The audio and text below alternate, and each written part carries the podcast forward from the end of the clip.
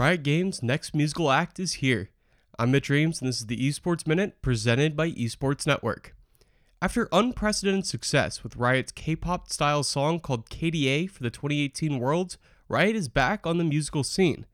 KDA is in the top 30 most watched YouTube videos on the entire site, with well over 200 million unique views. I'm at least 30 of them. Now, Riot is switching to hip hop with True Damage, a fictitious hip hop group consisting of five League of Legends champions voiced by hip hop artists.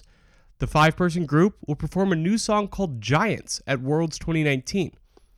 In addition to this news, skins designed by Louis Vuitton were also released in anticipation of Worlds. A key part of Riot's unique deal with the iconic French fashion house will see two of the five members of True Damage get new skins designed by Louis Vuitton's artistic director of women's collections. Riot again shows the esports world how to mesh the game's biggest event directly with popular culture. And no need for DJ Khaled either. That's all for this Esports Minute. Be sure to check out esportsnetwork.com for all the latest esports news.